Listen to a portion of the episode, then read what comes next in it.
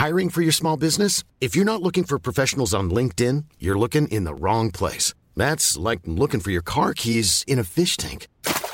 LinkedIn helps you hire professionals you can't find anywhere else, even those who aren't actively searching for a new job but might be open to the perfect role. In a given month, over 70% of LinkedIn users don't even visit other leading job sites. So start looking in the right place. With LinkedIn, you can hire professionals like a professional. Post your free job on linkedin.com slash people today. Eu sou Mário Persona e essas são as respostas que eu dei aos que me perguntaram sobre a Bíblia. Você escreveu perguntando por que eu não permito comentários. A verdade é que eu permito sim comentários, porque qualquer um pode entrar em contato comigo e comentar algo que eu escrevi ou disse numa gravação ou num vídeo. O meu e-mail de contato pode ser encontrado em todos os meus sites e canais, e sempre que alguém me escreve, eu procuro responder, embora isso às vezes leve algum tempo, em razão do número de mensagens que eu recebo. Só em 2016 foram mais de 10 mil e-mails que eu recebi com dúvidas além de perguntas feitas nas redes sociais. A maior parte eu respondo apenas com um link para uma resposta que já existe em algum dos meus sites, como o que respondi, o Evangelho em 3 minutos ou o Manjar Celestial, etc. Afinal, cabe ao cristão estar sempre preparado para responder com mansidão e temor a qualquer que vos pedir a razão da esperança que há em vós, como ensina 1 Pedro 3,15. Alguns alegam ser falta de democracia eu manter fechadas as áreas de comentários dos meus sites, dos meus blogs e canais no YouTube, como se a casa da gente fosse um espaço anárquico, onde qualquer um pudesse entrar e pichar as paredes em nome de uma suposta democracia. Não. Algumas reclamações são educadas, que, pessoas que reclamam porque eu fico, mantenho fechadas essas áreas de comentários. Alguns perguntam educadamente, mas outras reclamações são iradas, me chamando de covarde, dentre outros nomes que não convém repetir. Eh, muitos nem mesmo estão interessados em comentar ou perguntar algo, mas eles apenas querem usar uma plataforma com milhares de pessoas na audiência para expor suas próprias ideias, para divulgar heresias, fazer propaganda de alguma igreja, de alguma religião. É isso que eles querem. Diante disso, eu fecho a possibilidade de comentários públicos, primeiro porque é impossível evitar que a área de comentários de um blog, de um site ou de um canal do YouTube acabe virando uma versão digital de porta de banheiro de rodoviária, com palavrões, xingamentos, insultos, propaganda, etc. Então, para manter os comentários, eu teria de dedicar todo o meu tempo moderando os comentários. E acredite-me, eu sei muito bem o que é isso. Nos primórdios da internet, eu criei uma das primeiras comunidades de discussões de negócios na, na web, no Brasil. Era chamada YDBiz. Isso foi no milênio passado. Uh, e, e, por ela eu recebi até o prêmio empreendedor do ano 2000 da revista Empreendedor. Então eu sei bem o trabalho que dá moderar uma comunidade e moderar comentários na web. Mas outra razão de eu limitar comentários é que esta é uma tendência dos maiores sites de mídia. Isso porque muita gente que comenta está apenas querendo ganhar visibilidade para suas ideias às custas do site que é muito visitado, enquanto outras pessoas que comentam podem praticar crimes de ofensa moral ou de bullying que irão levar o dono do site, no caso de um processo por crime, levar junto o dono do site como corresponsável. Veja alguns dos sites mais importantes do mundo que já bloquearam sua área de comentários: CNN, Bloomberg, The Verge, The Daily Beast, Motherboard, Recode, Reuters, Popular Science, The Week, uh, US Today, etc. Obviamente também os sites do Mário Persona. Uh, quem quiser fazer comentários sobre diferentes assuntos, o lugar apropriado para isso hoje são as mídias sociais.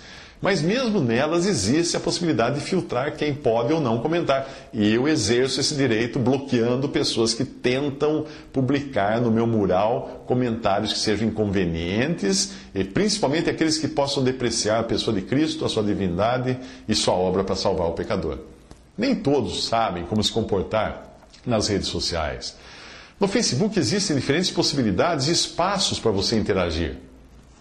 O mural de cada um é sua sala de estar e é restrito a convidados e ainda assim configurável para que fique calado quem o dono do mural quiser calar. Como eu tenho no Facebook cerca de 5 mil amigos, né? E mais de 17 mil seguidores, no meu mural só aparecem as minhas postagens e as de quem eu aprovo na filtragem. E eu também só vejo as postagens daquelas pessoas que eu sigo. O Facebook permite também criar grupos que podem ser públicos ou restritos a convidados.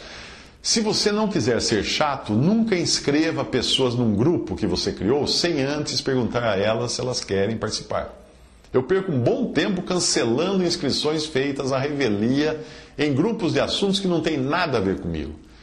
Ah, mas se você está num grupo, num grupo aberto, é porque o dono abriu espaço para discussão e ali pode até ocorrer discussões acaloradas, pois participam pessoas que nem sempre têm a mesma opinião. Mas elas devem mesmo assim se comportar segundo as regras daquele grupo. Agora, voltando ao perfil e ao mural de cada um na rede social, como o Facebook.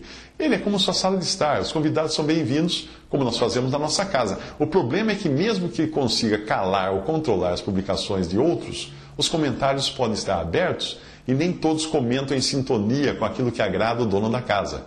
Você acha que seria de bom tom você estar vendo um filme na sua sala de estar e aí eu entrar na sala, pegar o controle remoto e mudar para a novela? Hum? Certamente eu estaria indo contra todas as regras de educação e boa conduta da sua sala, da sua casa.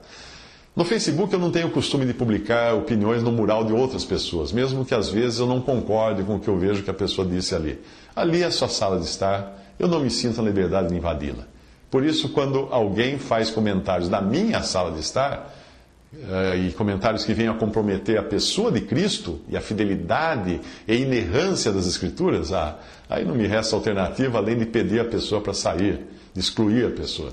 Você não faria o mesmo se, se alguém entrasse na sua sala de estar para colocar em dúvida a idoneidade e fidelidade dos seus pais na frente dos convidados? Claro, você poria a pessoa para fora. Nas redes sociais e também nos meus sites e vídeos, eu procuro pautar o que eu escrevo pelas páginas das Escrituras. Eu fico feliz quando alguém me corrige, também segundo as Escrituras, mas sem colocar em dúvida as páginas das Escrituras. Mas se alguém não crê na fonte, que é a Bíblia, como podemos? Não vamos poder conversar. Não vamos ter uma base comum para conversar. Talvez a gente possa até conversar sobre política, economia, esportes, artes, etc. Mas é impossível conversar com alguém sobre Deus sem crer que Deus disse o que disse na Sua palavra.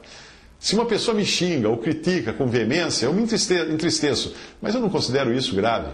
Afinal, eu sou falho como qualquer um e, em hipótese alguma, eu gostaria que alguém seguisse a minha pessoa como alguns seguem gurus religiosos. Mas quando alguém fala mal do meu Senhor ou das Escrituras, eu uso logo os recursos de bloqueio do, da pessoa que fez os comentários. O homem que não crê no que Deus diz nas páginas das Escrituras está tentando fugir do padrão que Deus estabeleceu para estabelecer o seu próprio padrão, fundamentando, fundamentado no seu intelecto, ou talvez até em alguma religião que coloque de lado as Escrituras para se ocupar com supostas revelações fresquinhas saídas da boca de algum pretenso profeta ou profetisa. Isso apenas atesta que Deus está com a razão ao não crer no que o homem diz quando ele afirma na sua palavra: sempre seja Deus verdadeiro e todo homem mentiroso. Romanos 3, 4. A lei e ao testemunho, se eles não falarem segundo esta palavra, é porque não há luz neles. Isaías 8, 20. Os sábios são envergonhados, espantados e presos, eis que rejeitaram a palavra do Senhor. Que sabedoria, pois, têm eles? Jeremias 8, 9. Não é a minha palavra fogo, diz o Senhor, e martelo que esmiuça a penha? Portanto, eis que eu sou contra esses profetas, diz o Senhor, que furtam as minhas palavras, cada um ao seu companheiro. Eis que eu sou contra esses profetas, diz o Senhor, que pregam a sua própria palavra e afirmam, Ele disse. Jeremias 23, 29 a 31. Visite respondi.com.br Visite 3minutos.net.